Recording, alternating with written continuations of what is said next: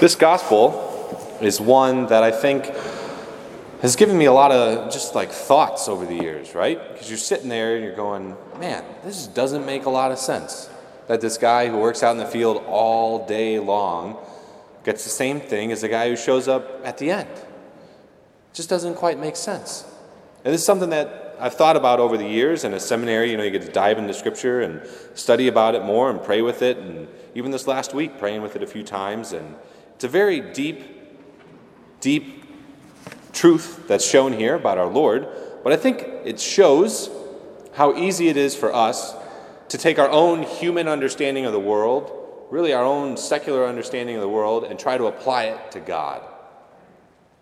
We go to the store, we want to buy something, it's three dollars and ninety-nine cents, you pay your three dollars and ninety-nine cents, you get your item. If someone comes and works at your house, you agree on what they're going to do, they get it done, and you pay them. This is an example of how when we try to, to take our own understanding and put it towards God, His ways are not our ways, as it says in the first reading. His understanding of love and mercy and His relationship with us is not that modern understanding. It's something deeper. It's a promise. It's a covenant. We talked about a couple weeks ago the word hesed. It's this word that the Hebrews used for, for God's relationship with us, His love for us. And I talked about how it's not a love that makes sense in our mind. It's not a love that counts the cost. It's a, it's a gift uh, of everything.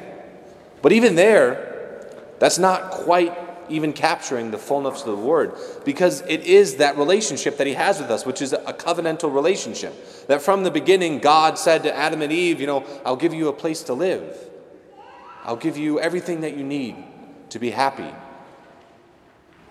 And then, of course, sin enters in the world, and He makes these covenants ultimately with Abraham and says, you know, I'm going to start with you, but there's going to be a path to redeeming this relationship, ultimately leading to me giving you my son. Of course, God's side of this covenant is, is that overwhelmingly loving hesed. But we have a role in this as well. It's a covenantal love. It's a promise between the two of us.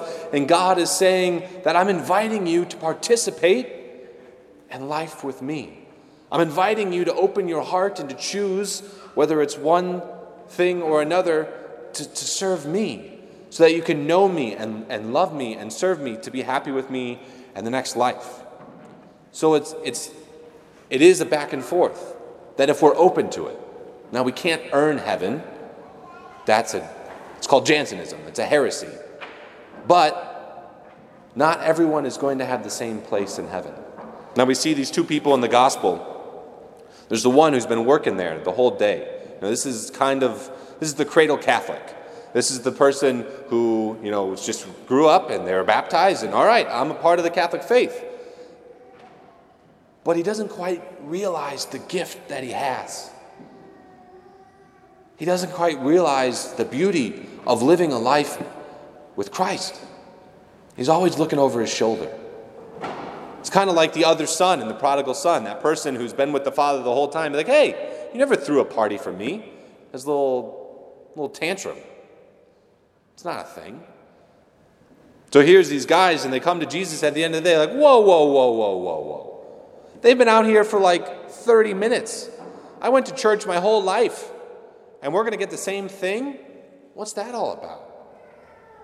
Obviously, there's a disconnect.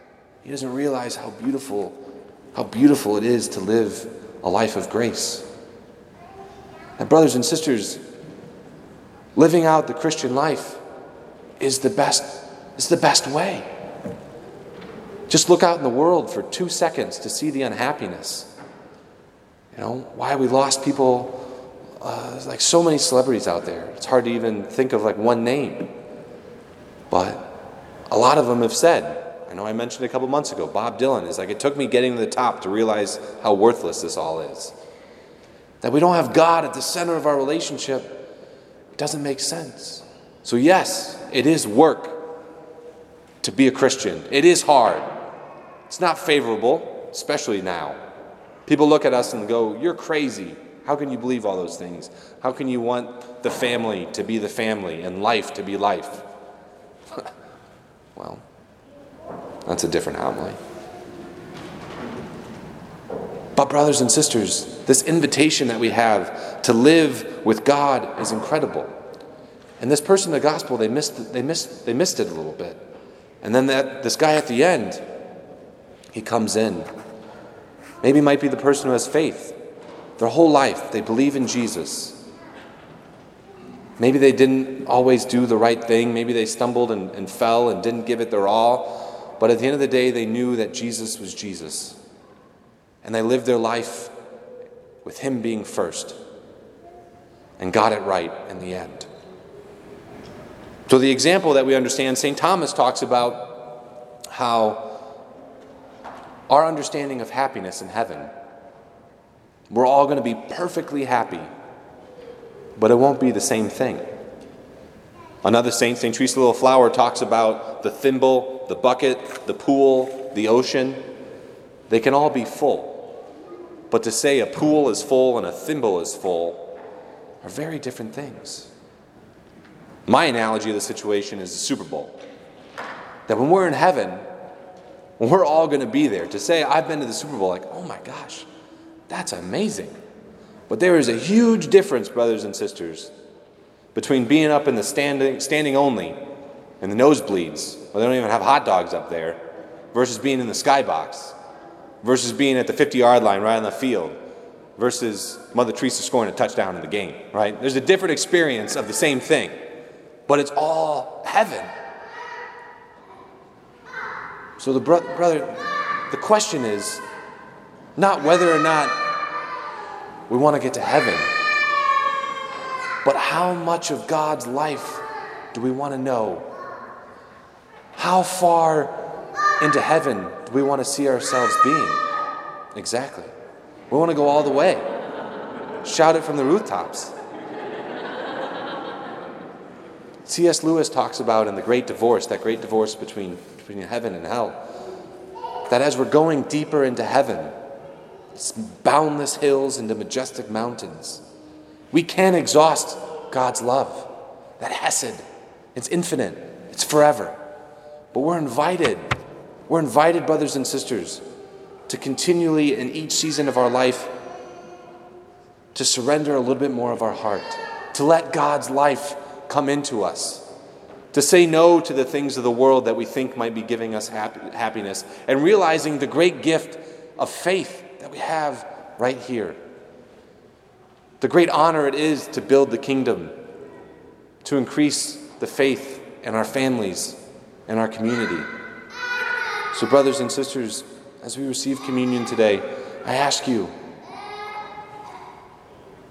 where are you in this story? Have you been working in the vineyard, but always looking over your shoulder, wondering if someone else is doing quite enough or maybe having a better time than you? Or is the Lord inviting you to appreciate a little bit more of what it means to be in love with him, in relationship with him, living a life which his grace flows through every moment? We're all invited to know him in a deeper way, but that part's up to us. That part we need to say yes to. That's where free will comes in. It's a beautiful thing. So, brothers and sisters, where do you want to be in heaven? The Lord wants to give you everything. But you've got to say yes. And oh, how sweet it will be when we say yes and live that life of grace in heaven.